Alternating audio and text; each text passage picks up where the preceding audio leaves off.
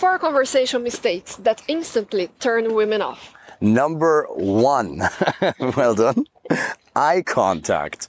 A lot of men aren't even able to hold relaxed and steady eye contact with a lady these days. And I was talking to somebody yesterday, a client of mine, who says, who recently joined the program, who says he struggles with even making eye contact with women in the beginning. And it's completely normal and understandable that if you haven't had a lot of dates, that you're not even used to the presence of women in your life. But you have to understand that women map your current behavior towards future behavior and they derive ideas about your character as a man from your behavior and certain honest signals that you're sending out. And if you're not even able to hold eye contact, relaxed and steady for a period of time, you come across as untrustworthy. You come across as incredibly insecure. You can build a lot of connection. You can build a lot of tension by simply holding eye contact. Now, you don't want to overdo it. You don't want to stare too long. You want to have pressure on, pressure off. Because if you're only staring for two minutes in a row, that's obviously too much. But while she's talking, you've got to be relaxed. Now, you don't want to pull up your eyelids.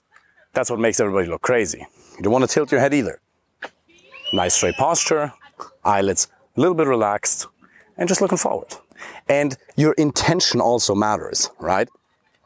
That's something that's oftentimes not discussed when it comes to eye contact. It's not just the fact that you're holding it, but it's almost the energy that you say it with. It's the intention that's going to come through because we as human beings paying off of each other in terms of mirror neurons. You find that when somebody has a really strong positive energy, you're going to feel that. If somebody has a really strong sex, sexual energy, perhaps, you're going to feel that. If somebody has a very strong negative energy, you're going to feel that. Why is that? Well, there's no real woo-woo involved here. But what it is, is something called mirror neurons. You, un- at a micro level, exhibit signals. You change your posture, your tone of voice, your facial expressions. You're sending certain micro signals that the other person then mimics unconsciously and thereby is able to feel what you feel. Source, trust me, bro. My bro science understanding of mirror neurons. Now, this may be completely off from a scientific perspective. Fact of the matter is that if you have a certain strong state of energy and a degree of certainty, then she will be able to feel that. So, when you have eye contact, it's important that you bring the emotional state you want her to feel first. So you bring it to the situation. You don't wait for her positivity to feel positive. And that's what most men do. Most men aren't able to hold eye contact. They look away. They come across as not trustworthy, unbelievably insecure. And they ping off of her to feel the emotions they want to feel. And you don't even realize that, that you're doing that in most areas in life. Well, not in most, actually. In your business and your career, you're probably not doing that your business and your career, you're probably a leader. You're, if you're a manager, if you run your own business, then you realize you have to bring certainty to the situation. Out of nothingness, there's an issue, you create the certainty. But all of a sudden, when it comes to the date, you're using her as a frame of reference, as opposed to autonomously generating the emotions you want her to feel first. You wait for her to show positivity, validation, approval, sexuality, and then you can allow yourself to feel it as a result of her exhibiting those beforehand. But that's the wrong thing. That's what's going to turn women off. What women actually prefer is for you to be the source of positivity, to be a source of certainty and strength. Remember how I was saying that what women really want is to see, as I was saying earlier, they map your current behavior towards future behavior. And so, if you're not able to bring certainty, and one way in which that manifests is calm, relaxed, and steady eye contact, if you're not able to bring that on a date, how is she supposed to be able to trust you that you're going to be able to run a family? How is she supposed to be able to have any faith that you are going to be able to overcome life's obstacles, life's challenges, if you can't even bring a degree of emotional stability on the date? How are you supposed to be able to do that? How is she supposed to have any faith in your problem solving abilities as a man if you can't even look her in the eyes? So, what can you do about that? Let's say you don't feel particularly comfortable with holding eye contact. Well, you can train yourself. You can progressively desensitize yourself.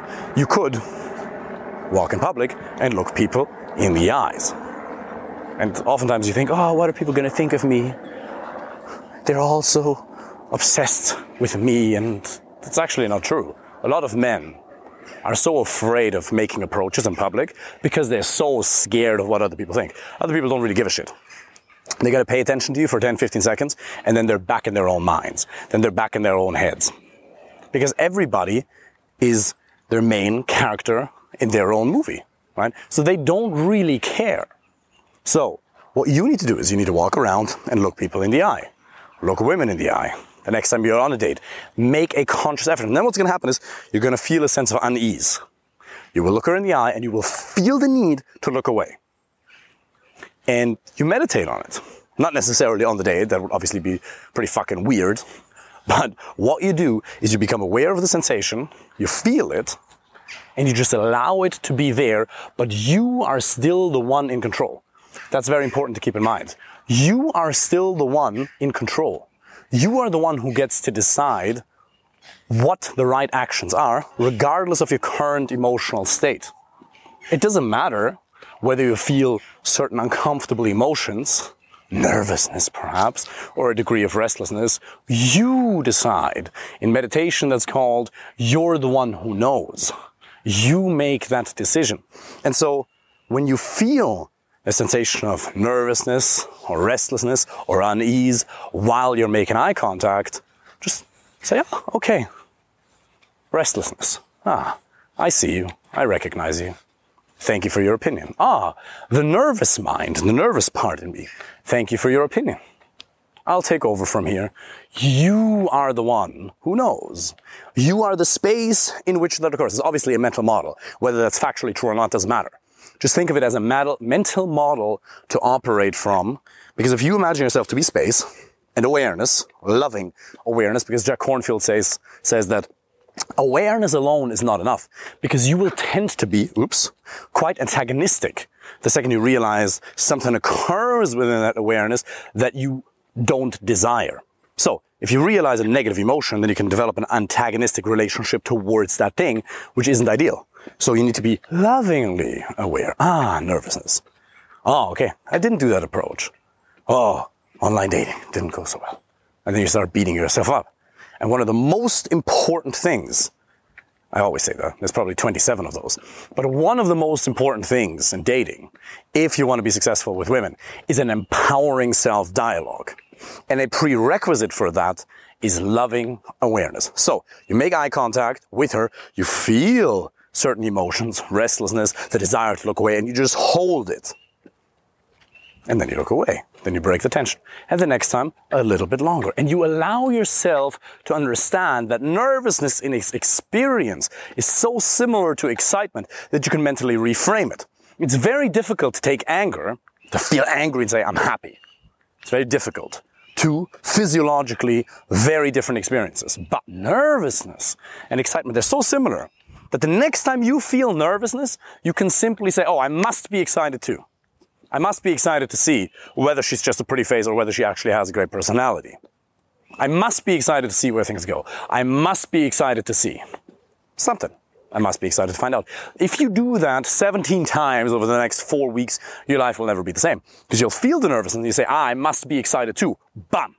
And even if it's actual fear, well, then you can say, I must be excited. Well, fear is a little bit more intense. But even there, theoretically, you could. You can change your state.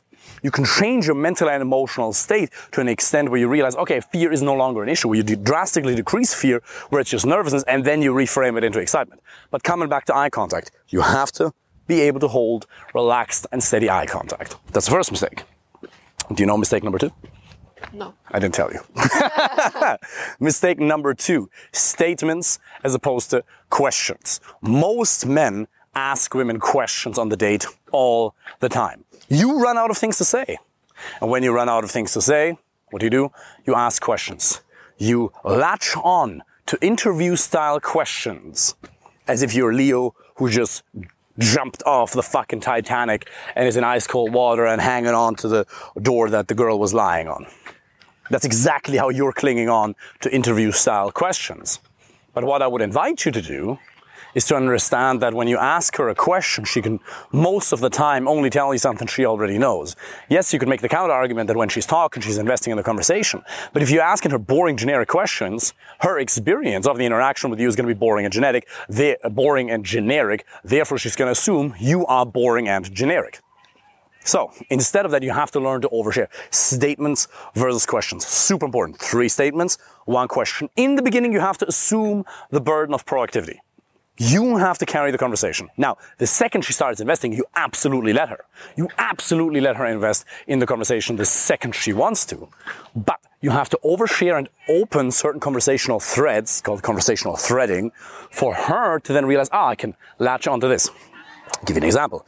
You meet somebody, I might say, if I were to meet another right now, I'm like, hey, excuse me two seconds, nice to meet you, blah, blah. We get talking. And then one thing that I could say, be that, that maybe on a date, or maybe during the initial approach, I might say, so if she asks me, what do you do for work? Instead of just saying, well, dating coaching, or let's say personal development coaching in the furthest sense, like, or let's say, yeah, let's say you have a personal development coaching business, just for argument's sake. I could say, oh, well, personal development coaching, boom, conversation over, done. Or I run a business. Boom, done. Or, well, I'm a manager for Amazon. Boom, done. Conversation shut down. I could say, well, look, I used to work for technology companies in Dublin, which was actually amazing because we had an amazing team, a lot of amazing guys, a lot of amazing girls, a bunch of friends. But I realized I have a problem with authority. I don't really like having a boss. So now I started my own business. You have to understand one, the signals you're sending what does it say about yourself if you have see, if you have a problem with authority? And if you run your own business, most likely you do as well. Now, that's not to say that you can't be coachable. A lot of people who have a problem with authority are actually quite coachable. They just don't like having a boss. If you run your own business, you know what I mean right? Now, if you happen to be employed, you don't have to have that issue so much. It doesn't have to be that particular thing, but it's just a very authentic expression of who I am. That opens up a conversational thread. And then she goes, oh, okay, technology companies, Dublin, own business. There's a lot of things she could then respond to. And then I could even include, oh yeah, back in the day at my university, I was teaching martial arts. You look fit. Do you go to the gym? I do. Okay, so that's not just all good genetics, no? no. Partially. Partially. but that's the idea, right? you can open up a lot of conversational threads. This goes way, way, way deeper, and that's obviously something that I teach in detail in my coaching program. What are they supposed to do, babe? Apply for a first free free coaching call. Coaching call. Well, nowadays we call it the free initial consultation call. Yeah. Same shit. Same thing around here, please.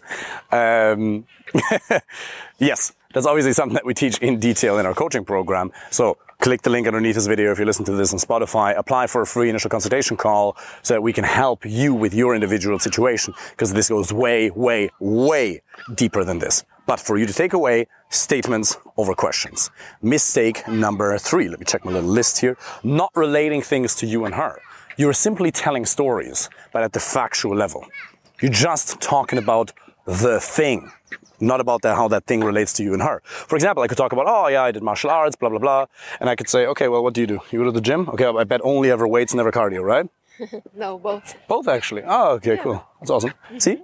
But a playful assumption is so much better than just a factual statement. Most of you guys are so logical because in your professional environment, you've learned to be rewarded for concise and logical communication. The problem is that fucks you up in your dating and your relationship life. Because she doesn't come to the date for a logical exchange of information. That's not what she wants. She wants fun and emotions. She wants to be emotionally engaged. She wants to laugh. And it's way more engaging to relate things to you and her as opposed to just staying on the story level. So when you when you're telling a story, find ways to relate that to you and her. Super super powerful. Number 4, you're afraid to lose her. Really important. It's not a technical mistake. It's more a mistake at the mindset level. And I know I talk about it all the time, but you have to hear it. You have to understand it. As long as you're afraid to lose her, as long as there's the tiniest bit in you where you're afraid to lose her, you're like, I really hope. Well, she's going to sense that and is actually going to repel her. Now, that's not to say that you can't want things to go well. Obviously, you can want things to go well, but there's a difference between wanting and needing. You can absolutely want her, but want is a positive emotion. It's like, mm, it's desire. Yes. It's like I was like, show me desire, you know? That's a positive emotion. Needing is uh, what does needing look like if you need someone? Yeah, exactly. Fear, like eyebrows come up. There's a certain physiology, physiology. There's a certain physiology associated with the emotion of neediness.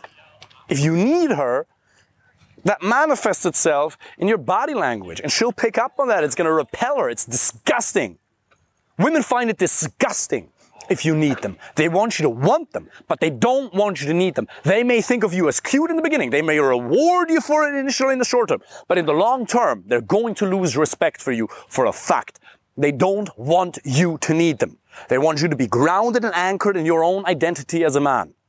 So, you have to understand that you can want her, but not need her. There's such an abundance of women, and this is not about like, this is not some pickup artist nonsense, right? The people who come to me, they want to find a meaningful, long-term relationship. That's probably what you're here for. You want to find a meaningful, serious, long-term relationship, a girlfriend or life partner. Boom. smells a bit like weed, doesn't it? Oh, it's the plants probably. It's not about pickup artist nonsense. It's not just about going on hundreds of dates. That's absolute utter nonsense. But you need to make an educated choice. If we're talking about finding somebody that you can potentially spend the rest of your life with, you have to understand that the number one predictor for success in a relationship is compatibility. It's not communication or couples therapy. Communication is the essence when it comes to building attraction. But the number one factor that's going to decide whether you're going to be happy or not is actually compatibility.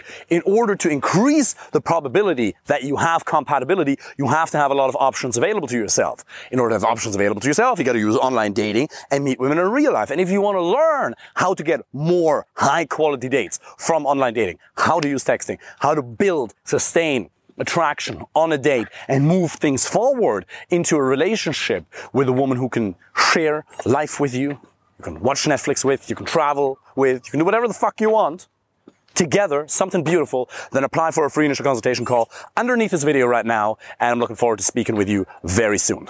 Take care. You.